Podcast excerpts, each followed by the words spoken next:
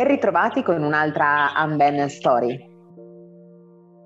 Sono Alberto Bolognesi, sono nato nel 1968, sono nato a Torino, però vivo qua a Novalesa da sempre e quindi ho iniziato ad andare in giro su e giù per le montagne già da bambino. Io la, la mia prima passione è stata l'arrampicata.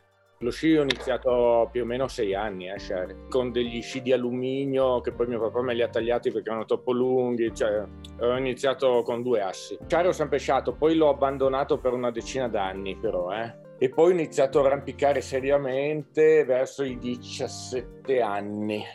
Mi sono iscritto all'ISEF a Torino, eh e, e, lì ho conosciuto degli altri arrampicatori e da lì ho proprio fatto un po' il salto di qualità sul, sull'arrampicata.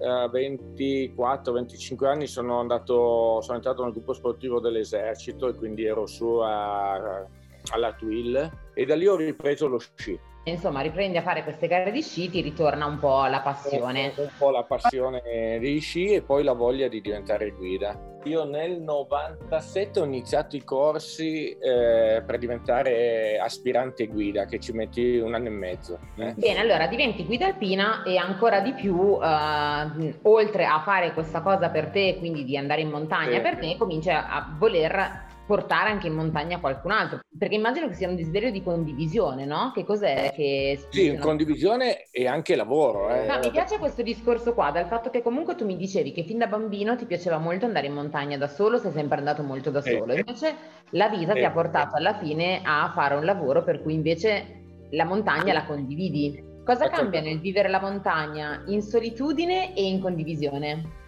Eh, cambia tantissimo perché da solo io conosco perfettamente le mie capacità, so, so spingermi e so arrivare fin dove voglio, cioè dove so e so che da lì poi torno indietro. No?